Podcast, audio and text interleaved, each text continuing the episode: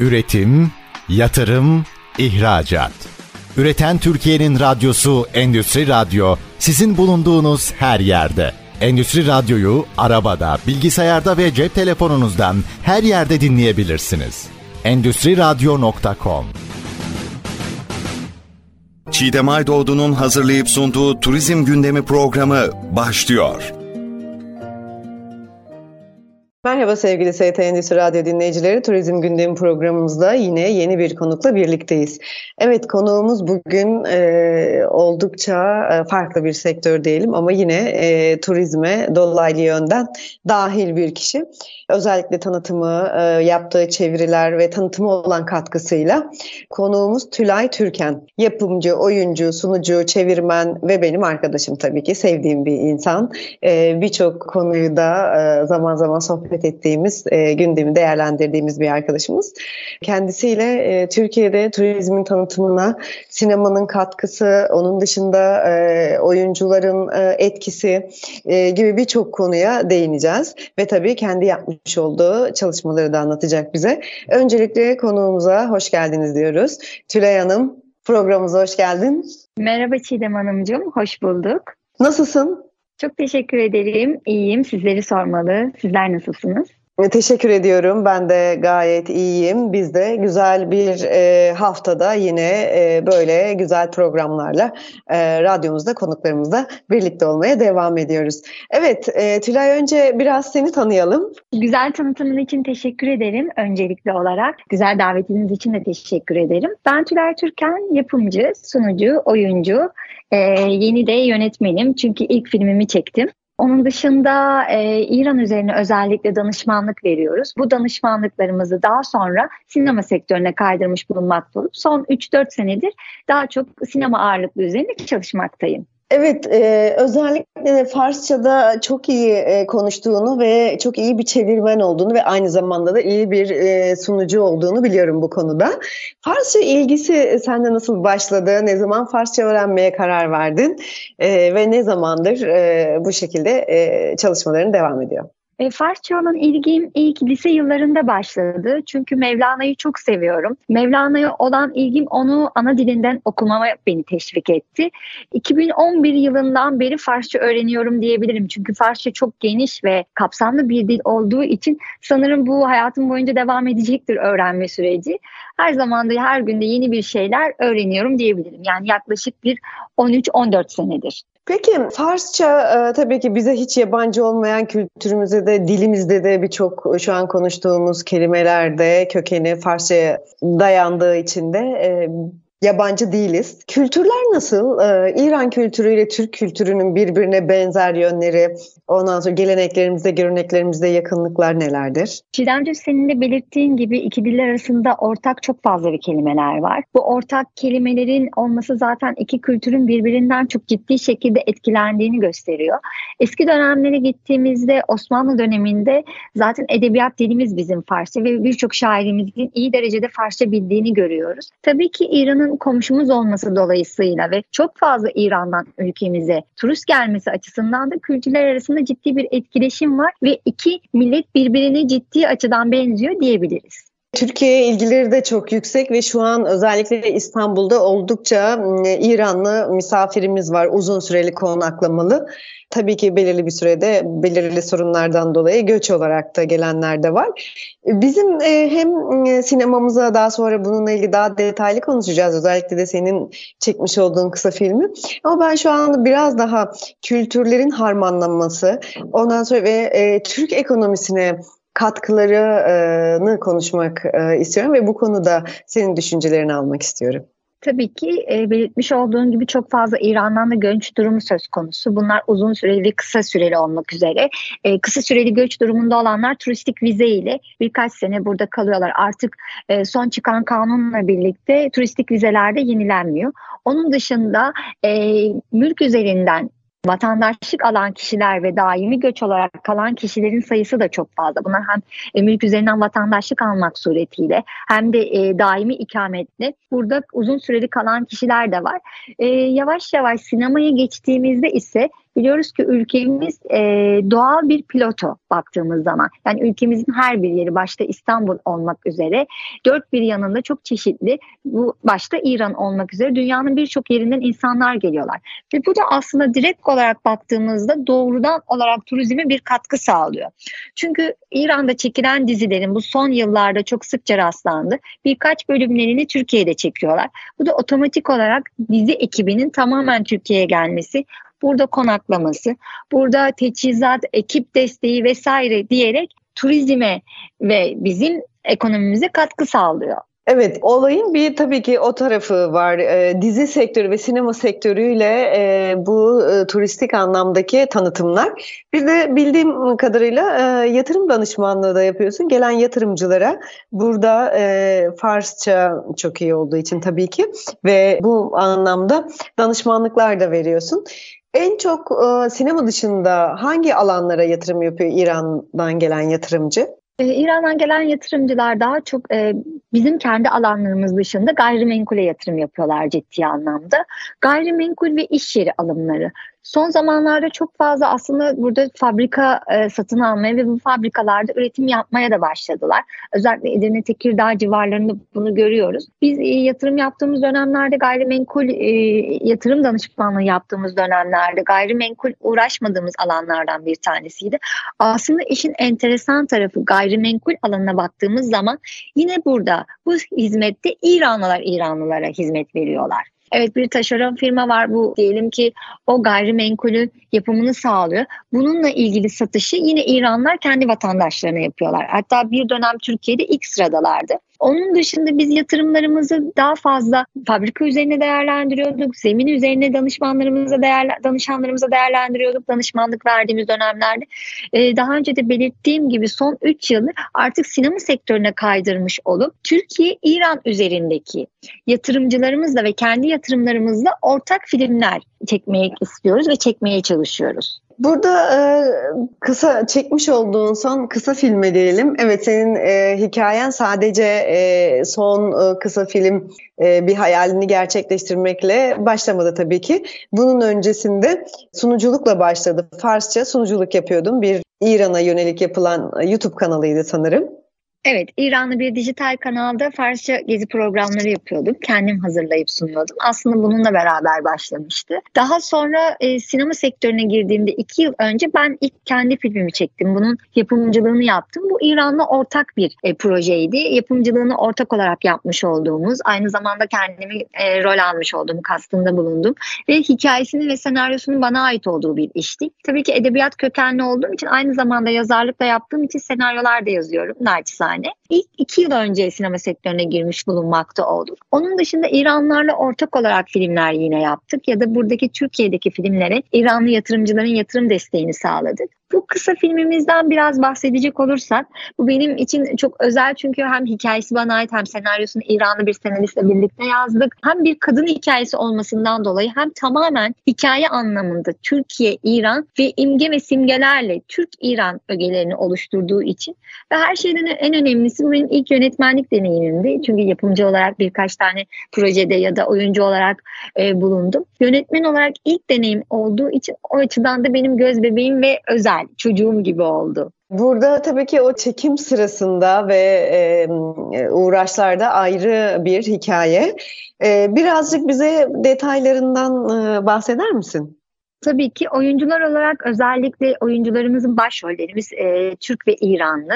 Hikaye de zaten aslında İran'ın kuzeyinden başlayıp Türkiye'nin İstanbul'un kuzeydoğusunda biten bir hikaye. Burada da yine iki ülkenin kuzeyini simgeler halinde birleştirmiş bulunduk. Ve bir kadın hikayesi olduğu için İran'da sıkıntılar ve zorluklar yaşayan bir kadın oyuncunun kendisini bir tesadüfler silsilesiyle birlikte Burgazada'ya gelmesi ve Madame Marta koyunda kendi hikayesiyle Madame Marta hikayesini metafor olarak birleştirmiş olduk burada. Çünkü Madame Marta hikayesine de baktığımız zaman yıllar önce biliyoruz ki e, adanın ismi Madame Marta'nın e, vefatından sonra değişiyor ve zaten filmimizin adı da bu arada Halikia. Yani Madame Marta koyunun Madame Marta'nın vefatından önceki ismi. Onunla birlikte birleştirmiş olduk. Tamamen aslında bir kadın hikayesi. Mesajımız da şu dünyanın neresinde olursanız olun e, kadınların yaşadığı zorluklar, kadınlara ithaf edilen şeyler aslında tek bir şey. Ve bu dünyanın farklı yerindeki iki kadının birleşmesini göstermiş oldu.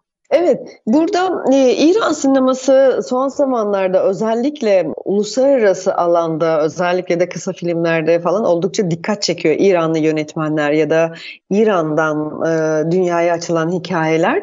Sen bunu nasıl değerlendiriyorsun? İran sineması gerçekten dünyada bir kült. Özellikle bağımsız sinemada çok başarılılar. Sayısal olarak baktığımız zaman ortalama İran'da, İran'ın kendi içerisinde dünyada çekilenlerden bahsetmiyorum. Onlar ayrıca bir matematik gerektiriyor çünkü.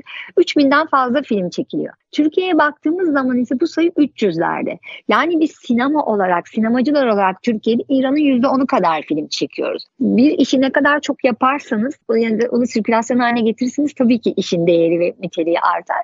İran bu konuda çok çok iyi, ekip olarak çok iyi çalışmayı başarıyorlar. Ve her şeyden önemlisi o topraklarda, o coğrafyada çıkan hikayeler çok güçlü hikayeler. Ve bunu çok iyi değerlendiriyorlar. Kısa filmlerle ilgili de bir şey söylemek istiyorum. Ne yazık ki bizim ülkemizde bağımsız sinemacılar dışında kısa filmlere gereken değerin verildiğini düşünmüyorum. Hala biz kısa filmleri öğrenci filmleri ya da e, uzun metraja geçiş yaparken arada çekilebilecek bir olay olarak görüyoruz. Aslında kısa filmler de en az uzun metraj kadar uğraş gerektiren ve daha zor işler. Çünkü siz zaman olarak, timing olarak 90 dakikada anlatmak istediğiniz bir şeyi 15 dakikaya sığdırıyorsunuz. Bu da sizin vermek istediğiniz mesajı seyirci, izleyici daha kısa zamanda, daha zor şartlarda vermenizi sağlıyor. Umarım ülkemizde de kısa filmler, aynı şekilde orta metrajlar da gereken ilgiyi görür. Ama şunu da ekleyelim. İran sinemasının öneminden bahsederken bağımsız sinemada dünya üzerinde çok iyi olduklarını söyledik zaten. Ee, bizim ülkemizde aynı şekilde bağımsız sinemada gerçekten özellikle festivallerde çok çok iyi alanlara geldi diyebiliriz. Evet burada e, merak ettiğim bir konu var. Kısa film sadece festival için mi çekilir? Aslında kısa film sadece festival için çekilmez ve çekilmemesi gerekir. Fakat ticari olarak baktığımızda kısa filmlerin satış ağı olmadığı için sadece festivallere gönderilebiliyor. Şu an yeni yeni platformlar kısa filmleri artık almaya başladılar dijital platformlar. Bu da kısa film yapımcı ve yönetmenlerini teşvik etmiş durumda. Aslında sadece festival için değildir ve olmaması gerek ama ne yazık ki ülkemizde dediğim gibi satış ağının bulunmaması durumundan dolayı sadece festivallere gönderiliyor diyebiliriz. Peki kısa filmleri de e, yine çok ciddi bir emek harcanıyor. Yine aynı şekilde prodüksiyondan kasta, onun dışında çekime, montaja, bütün sadece süreleri adından anlaşıldığı gibi kısa. Bu kadar emekle daha böyle metrajlı bir film çekmek etkili olmaz mı? Tabii ki o da bir teknik ve o da bir seçim aslında baktığınız zaman. Ekip olarak, hikaye olarak her şey kısa filmle uzun film arasında neredeyse aynı. Sadece zaman farkı var burada. 90 dakikalık bir filmi siz diyelim ki ortalama bir 3 haftada çekiyorsanız bir kısa film içinde bir hafta 2 hafta harcayabiliyorsunuz. Benim 2 yıl önce çekmiş olduğum filmde biz 2 hafta zaman harcadık. Yani 2 haftada bir hafta daha koysak biz 90 dakikalık 95 dakikalık uzun bir metraj çekebilirdik. Aslında post prodüksiyona baktığımız montajına da e, gittiğimiz zaman da işin e, o filmi kısaltmak daha zor o hikayeyi, o mesajı, o timinge e, sığdırmak daha farklı bir şey. Ama kısa filmde dediğim gibi bir seçim, bir tercih ve aslında bir kültür. O açıdan yani ben şu şöyle düşünmüyorum. Biz hatta Halikleri çekerken de danışmanımızla, yapımcımızla şunu çok fazla konuştuk. Ya Tülay bunu kısa film değil, orta metraj ya da uzun metraj mı yapsak? Hayır, bu kısa film olarak düşünüldü. Başında ne düşünüldüyse verdiği mesaj anlamında, timing olarak da o süreyi sığdırmamız gerek dedik. Hatta şu anda filmin montajı bitmek üzere devam ediyor. Hala onun konuşmasını yapıyorduk bunu 15 dakikaya sığdırırken de çok ciddi uğraş gerektirdi. O yüzden bazen yani kısa film timing olarak post prodüksiyonu ve editörleri daha fazla zorlayabiliyor. Ben o şekilde düşünmüyorum. Çünkü bazen o kısa filmi uzattığımız zaman e, biraz daha hikayenin dışına çıkabiliyor ve özünü kaybedebiliyor diye düşünüyorum. Evet, büyüsü bozuluyor olabilir. Şimdi kısa bir reklam arası vereceğiz. Daha sonra ikinci bölümümüzde buradayız. Üretim, yatırım, ihracat. Üreten Türkiye'nin radyosu Endüstri Radyo sizin bulunduğunuz her yerde. Endüstri Radyo'yu arabada, bilgisayarda ve cep telefonunuzdan her yerde dinleyebilirsiniz. Endüstri Radyo.com Evet sevgili ST Endüstri Radyo dinleyicileri Turizm Gündemi programımızda konuğumuz Tülay Türken ile sohbetimize devam ediyoruz. Ee, Tülay Türken yapımcı, oyuncu, sunucu, çevirmen birçok organizasyonda yapıyor ayrıca bunun yanında. Ee, yani ülkemizin tanıtımına ve ekonomisine oldukça da katkısı bulunan isim. Aynı zamanda da de evet e, sevdiğiniz bir arkadaşımız e, güzel bir çalışma da yaptı. İlk bölümde biraz İran kültürü, Farsça ve e, İran-Türkiye e, ortak yapımlardan bahsettik. İkinci bölümümüzün ilk sorusunu kültür ve sanatın halklarını birbirine yakınlaştırması ve e, ülke tanıtımlarına katkısını nasıl değerlendiriyorsun diye bir soruyla başlamak istiyorum. Çok güzel ve kapsamlı bir soru. Bunun bence en büyük örneğini yine sinema ve dizi sektöründen örnek vereceğim. E, dizilerle yapıyoruz. Çünkü Türkiye'deki diziler şu anda bence benim gözümde dünya üzerinde biz dizi faaliyeti olarak birinci sıradayız. İran üzerine baktığımız zaman bizim Türkiye'deki hatta çok fazla e, rağbet görmemiş dizilerimiz bile orada alıcı bulabiliyorlar. Ben İran'a gittiğimde hiç Türkiye'de hiç görmüş olmadığım dizileri dizilerle karşılaşıyorum. Bir bakıyorum ki onlar montaj, e, dublaj yapılıp İran kanallarına satılmış. Burada dizilerin ne kadar güçlü olduğunu gösteriyor. Aynı şekilde biz gezi programı yaptığımız dönemlerde şunu söyleyeyim. Mekanlar dışında bir gün Aşkı Memnu evini ziyarete gitti ve şu anda orası müze olarak kullanılıyor biliyorsunuz. Orada yapmış olduğumuz çekim bizim en çok etkileşim ve izleyici alan. Ratinglerde rekor kıran bir çekimimiz olmuştu. Bu da orada dizinin gücünü gösteriyor. Çünkü yapabileceğiniz orada yalıda hiçbir şey yok. Ekstra anlatabileceğiniz bir durum yok. Ama o çok ciddi bir alıcı bulmuş olmuştu. Aynı şekilde dizilerde de bu şekilde diye düşünüyorum. Çünkü insanlar dizilerin çekilmiş olduğu lokasyonları görmek istiyorlar. Bununla ilgili aslında turizmin altında bir bölüm başladı. Dizilerin çekilmiş olduğu lokasyonlara, mekanlara artık tur düzenliyorlar. İnsanlar diyelim ki X bir dizinin çekildiği mekan, bugün oraya gideceğiz, haftaya şuraya gideceğiz ya da aynı şekilde oyuncuları workshop gibi, seminer gibi faaliyetlerle festivaller dışında davet edip onlara e, yemekli organizasyonlar vesaireler yapılıyor. Bunu haberlerde çok fazla duyuyoruz. Bu da yine turizme ciddi bir şekilde etkileşim ve katkı sağlıyor diye düşünüyorum. Peki e, burada İran kültürünün seni etkileyen yönü e, ve e, gittiğinde en çok orada e, sevdiğin gezmeyi, tarihi veya şehri veya yeme- sevdiğin yemeği e, bu konularda biraz bilgi verebilir misin?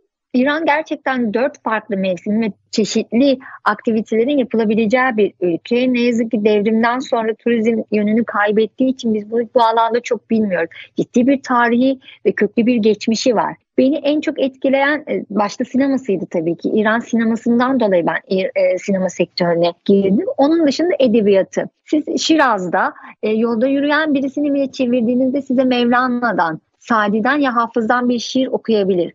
Fakat ülkemize döndüğümüz zaman bunu biz kaç kişide görebiliyoruz? Eski klasik şairlerimizden bir Fuzuli'yi sorduğumuzda bırakın bir şiir beyit okumayı kaç kişi tanıyor? Ya da aynı şekilde modern şairlerimizden de öyle.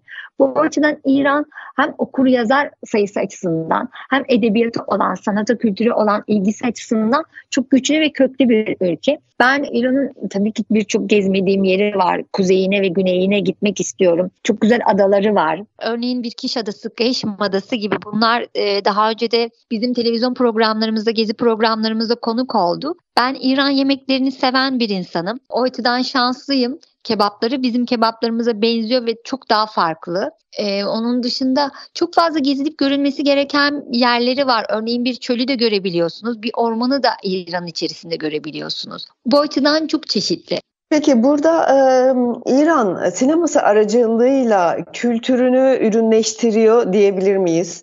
Ve kendi tanıtımını sağlarken yine bütün sorunlarına rağmen edebiyatını yaşatarak aslında e, geleneksel değerlerini de aynı zamanda geleceğe de aktarmış oluyor. Biz burada neyi eksik yapıyoruz? Onlar burada neyi daha güzel yapıyor, iyi yapıyor?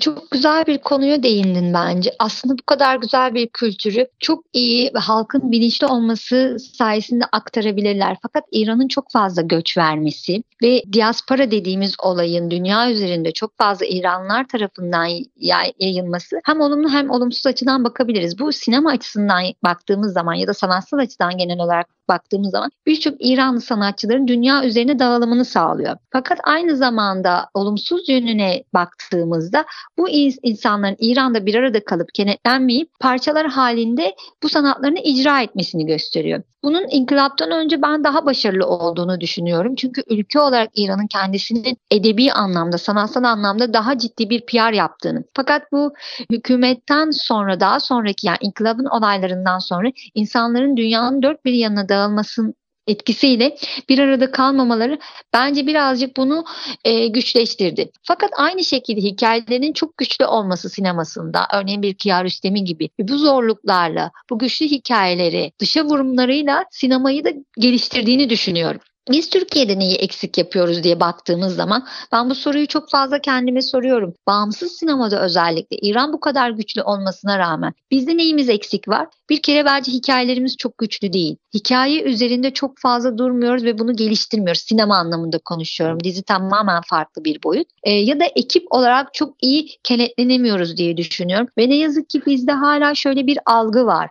Yani biz bir e, işi yaparken mutlaka kalabalık bir ekip kullanmamız lazım. Bir işi 10 kişiye taksim etmemiz lazım. Böyle bir şey yok. İran sinemasında ekipler birbirleriyle ciddi anlamda kenetleniyorlar. Ve bu kenetlenmenin açısından şöyle bir örnek vereyim. Birbirlerine yardımcı oluyorlar. Kostümcü sanat yönetmenine yardım edebiliyor. Aynı şekilde sesçi, ışıkçıya destek olabiliyor.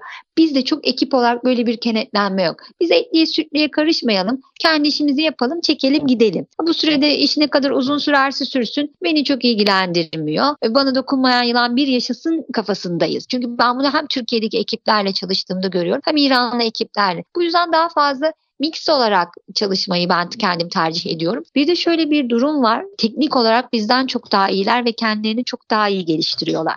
Evet, burada setlerden bahsettik. Mesela Türkiye'de bir bu kısa filmi bir Türk ekiple çektiğinde kişi sayısıyla İranlı ekiple çektiğinde kişi sayısı arasında çok büyük fark ediyor mu? Kesinlikle ediyor. Biz bu e, kısa filmde 11-12 kişilik bir ekip kullandık. Daha çok İranlılardan oluşuyordu ekibin. Tabii ki Türkler de vardı. Türk bir ekiple çekmeye kalksaydık 30 kişinin altına düşmezdik diye düşünüyorum. Evet bu peki e, genel anlamda tüm e, sinemaya da e, ve e, sinemanın e, üretim e, meselesindeki maliyetlerine de e, yansıyan bir konu sanırım. Kesinlikle çok fazla. Çünkü siz ne kadar az ekip çalıştırırsanız tabii ki burada nitelikli ekiplerden bahsediyorum. İşini gerçekten düzgün yapan.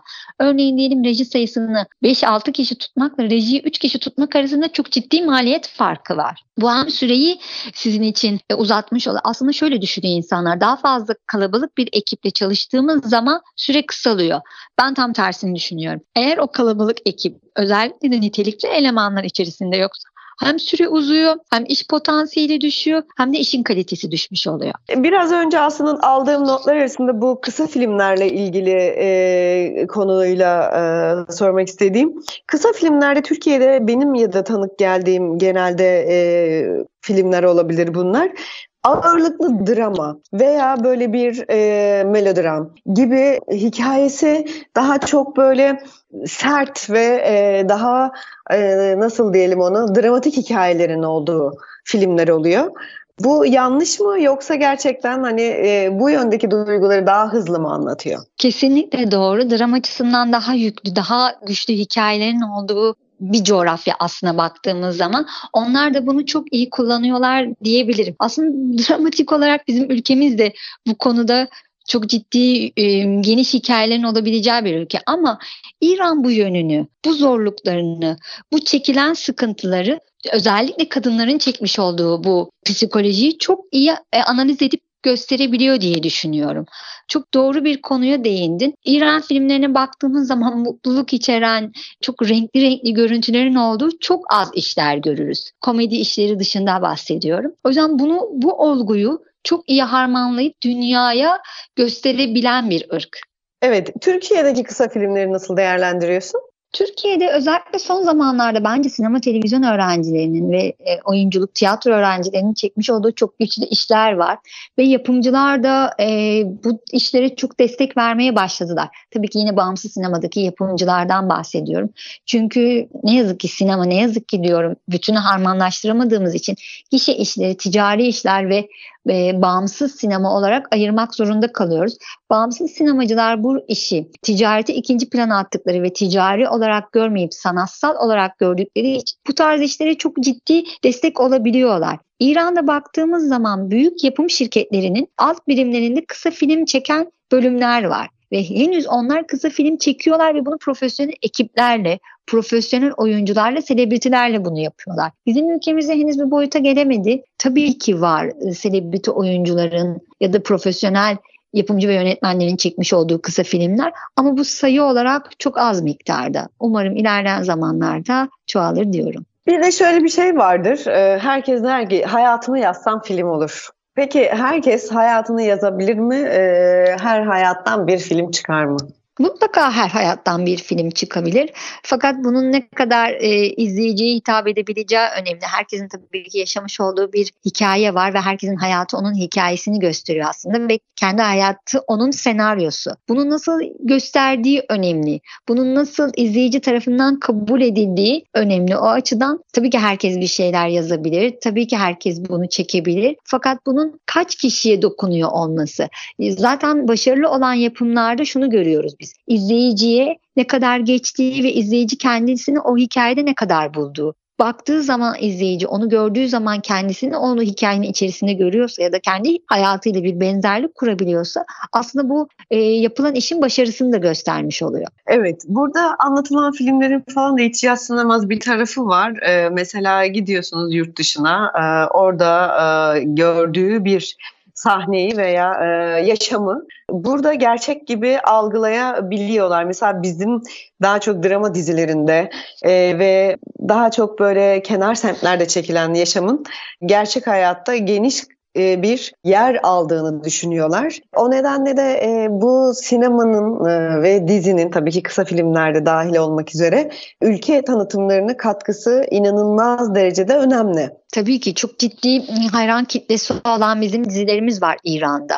Henüz daha örneğin Ezel diye bir dizimiz vardı. Ezel'le ilgili hala konuşuluyor ve Ezel'in hala çeşitli yaş gruplarından bir kitlesi var. Bu da işin markalaştırmış oluyor oyuncuyu, yapımı, her şeyi. biliyorsunuz bizim ülkemizde ölen bir karakter için cenaze namazı düzenlendi. Ya da aynı şekilde Aşkı Memnu'dan örnek vereceğim. Her yıl Bihter'e bir cenaze töreni düzenleniyor. Bu da aslında işin ne kadar kaliteli olduğunu gösteriyor. Yine burada sanatsal değerin de yüksek olduğunu görüyoruz. Çünkü Halit Ziya nasıl bir eser yazmış ki yüzyıllar önce Günümüzde hala bu ısıtılıp ısıtılıp önümüze sunuluyor ve bu hikayeden biz hala bir şeyler kendimizde bulabiliyoruz. Bu kadar başarılı.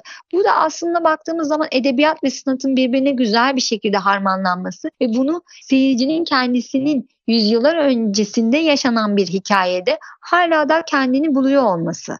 Evet, şimdi yine kısa bir ara vereceğiz. Sonra üçüncü bölümümüzde tekrar burada olacağız. Yine kültürün, sanatın, sinemanın e, kültürleri birbirine yaklaştırması ve ülke tanıtımlarına katkısı üzerine sohbetimizi e, devam ediyor olacağız. Reklamlardan sonra buradayız. Üretim, yatırım, ihracat. Üreten Türkiye'nin radyosu Endüstri Radyo sizin bulunduğunuz her yerde. Endüstri Radyo'yu arabada, bilgisayarda ve cep telefonunuzdan her yerde dinleyebilirsiniz. Endüstri Radyo.com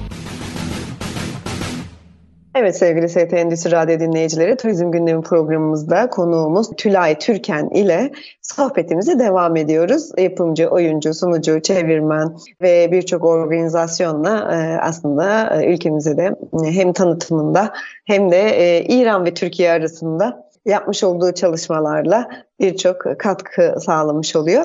Evet, e, kendisi çekmiş olduğu kısa filmiyle ilgili konuştuk e, ikinci bölümümüzde. Birinci bölümümüzde de aslında biraz daha kültürler arasındaki bu farklılığın e, yansımaları, sanatın, sinemanın e, bu e, durumda yakınlaştırma özelliğinin önemine değindik.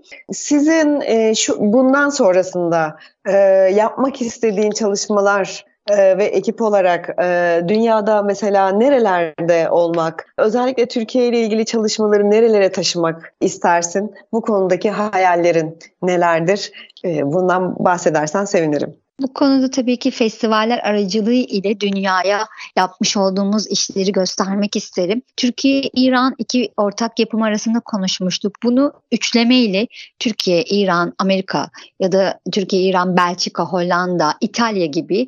Çünkü ben İtalya'da film çekmek çok istiyorum. İtalya'da benim çok ilgi duyduğum ülkelerden bir tanesi. İtalyanların bizlere benzediğini çok düşünüyorum. Sonraki sıralamada Türkiye, İran, İtalya ortak yapımı düşünüyorum. Şu anda Yunanistan'da görüşmelerimiz var. Türkiye-Yunan ortak yapım bir projemiz var. Ee, onunla ilgili bir şeyler yapmak istiyoruz. Ee, filmin bir kısmı Türkiye'de çekilecek bir kısmı, Yunanistan'da tabii ki büyük bir kısmı Türkiye'de çekilecek ve dönem işi e, Kıbrıs Rum harekatından sonra Yunanların e, bizim ülkemizi terk etmesiyle anlatılan bir şey ya da oradaki Türklerin buraya gelmesiyle alakalı bir olay. Onu da Türk-Yunan ortak yapımı olarak düşünüyoruz. Yani tabii ki bundan sonraki hedeflerim arasında bu iki ortak yapımları daha üçüncü ülkelere taşıyıp üçlü bir ortak prodüksiyon sağlamak. Evet.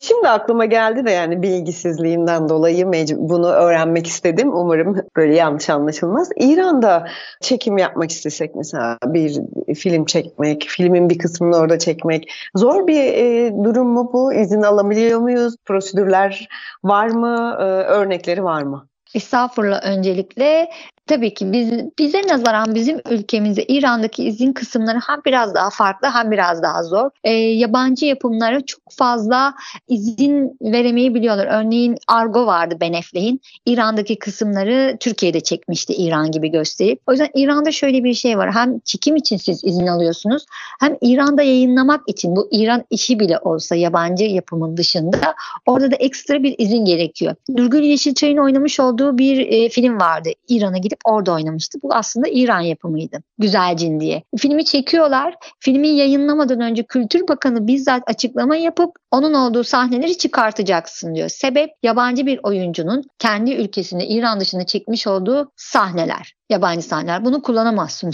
Filmin yönetmeni ve yapımcısı diyorlar ki nasıl çıkartabiliriz? Başrol. Böyle bir şey olabilir mi?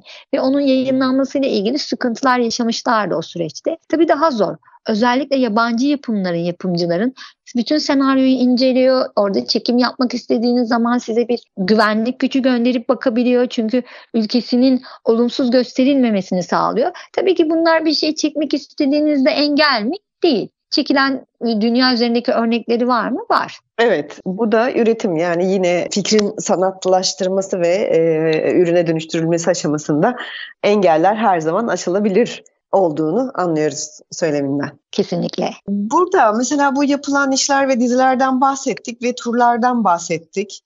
Ee, dedik ki gördükleri dizi setlerini ziyaret etmek istiyorlar. Bu süreçlerde e, hiç e, senin de dahil olduğun programları oldu mu? Mesela e, bir tur programı Ondan sonra o tur programında evet bu dizilerde, sinemada veya belirli bir olaylar çerçevesinde e, Türkiye'de e, bunları gezi programına dahil edip ve bunun sürekliliği olduğu bir program. Bununla ilgili bana teklifler çok gelmekte henüz e, hala da geliyor. Yani işte X bir dizinin oradaki platoya gidip gezi düzenleyeyim. Tabii böyle bir şekilde vaktim olmadığı için bunu genelde turist rehberi arkadaşlar düzenliyorlar. E, ben dediğim gibi bizim Aşkı Memnu inanılmaz bir benim için bir şoktu.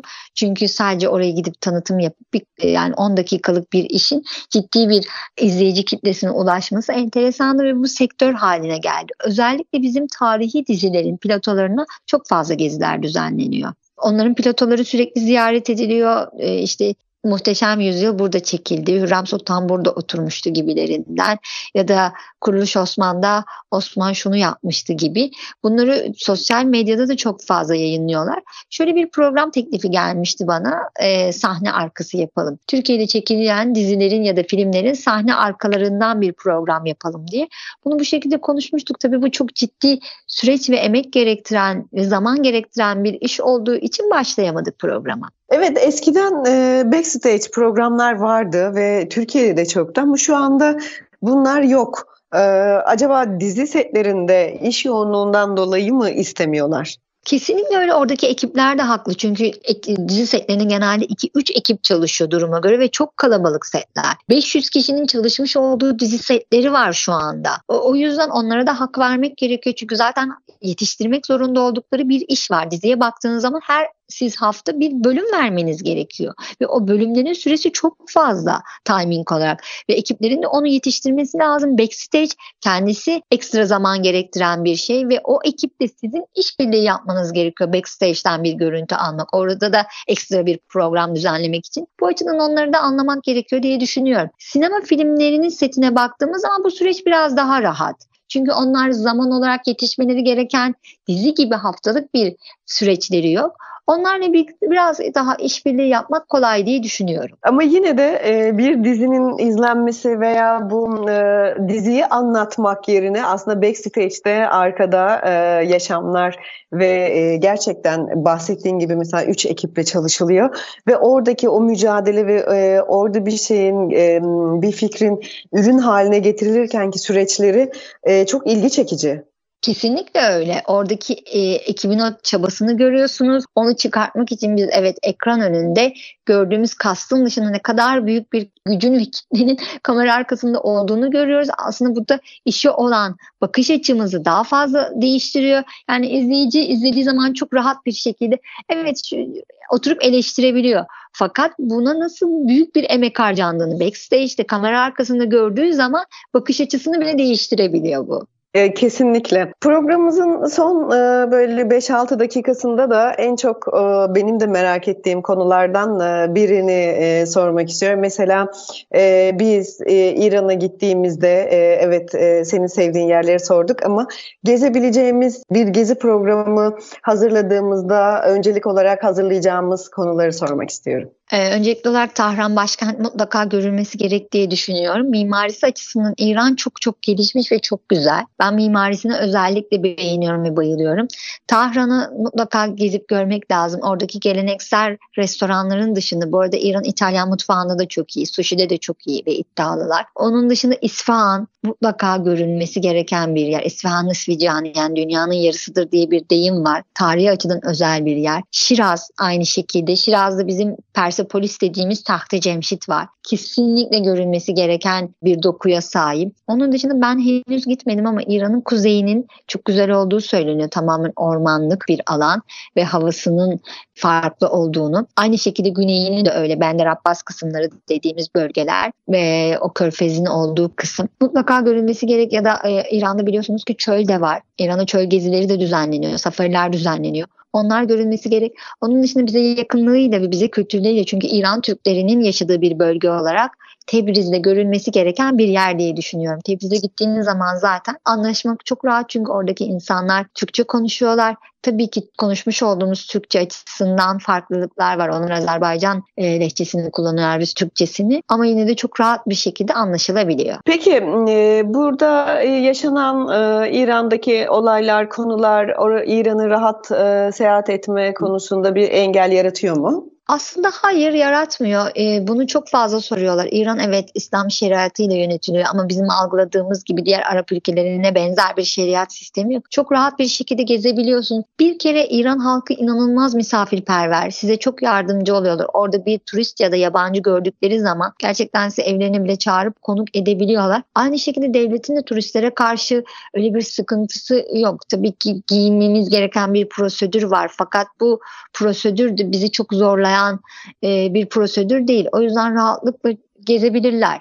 Son zamanlarda Türkiye'den de çok fazla İran'a gezi turları düzenleniyor ve bunları hatta insanlar sosyal medyalarında, YouTube kanallarında yayınlıyorlar. Evet, ambargonun e, buna bir Türkiye üzerinden e, birçok yurt dışından da işte Avrupa'dan da kişiler Türkiye üzerinden İran'a seyahat programlarını satın alıyor diye biliyorum. Ambargonun e, bu tarzda bir etkisi var sanırım. Evet kesinlikle aslında bu bizim açımıza baktığımız zaman olumlu bir şey. Çünkü yurt dışına İran direkt olarak kapalı olduğu için e, hem ödeme sistemleri yöntemiyle hem de direkt olarak çalışma açısından dediğiniz gibi turizm alanında da burada hizmet veren turizm acentaları var. Onlar üzerinden İran gezilerini de alabiliyorlar. Aynı şekilde İran uçak biletlerini ya da dünyanın farklı yerlerinde yaşayan İranlılar da aynı şekilde Türkiye üzerinden bunları gerçekleştirebiliyorlar. Evet, Türkiye'nin burada e, bir e, İran'ın e, dünyaya açılan kapı gibi bir görevi de olmuş oluyor. Arabulucu veya nefes alma alanı kesinlikle bir köprü konumunda aslında burada. O yüzden stratejik olarak da öneme sahip ülkemiz. Biraz da İran mutfağından bahsedebilir miyiz? O ağır safranlı bazen e, yemeklere İran yemeği tattığımda safran e, belirli oranda konuluyorsa e, Türk e, lezzetlerine yakın geliyor ama e, belirli bir orandan sonra bana bayağı ağır geliyor.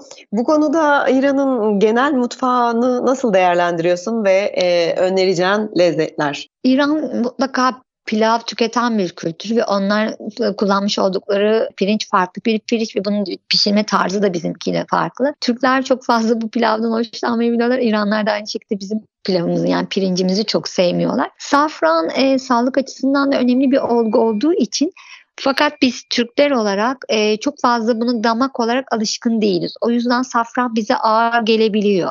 Ama alıştıktan sonra artık hemen hemen her yemekte mesela ben aramaya başladım. Safran aynı şekilde, zerdeçal aynı şekilde. Baharatları oldukça yoğun olarak kullanıyorlar. Kebaplarına baktığımız zaman onlarda şöyle bir şey var. Çok fazla büyük baş hayvan eti kullanılmıyor. Yani onlarda inek eti, dana etini çok fazla görmüyorsunuz. Genellikle koyun ve kuzu etleri kullanıyorlar kebaplarında. Ve kebapları çok iyi terbiye ettikleri için bence lezzetleri çok farklı olabiliyor.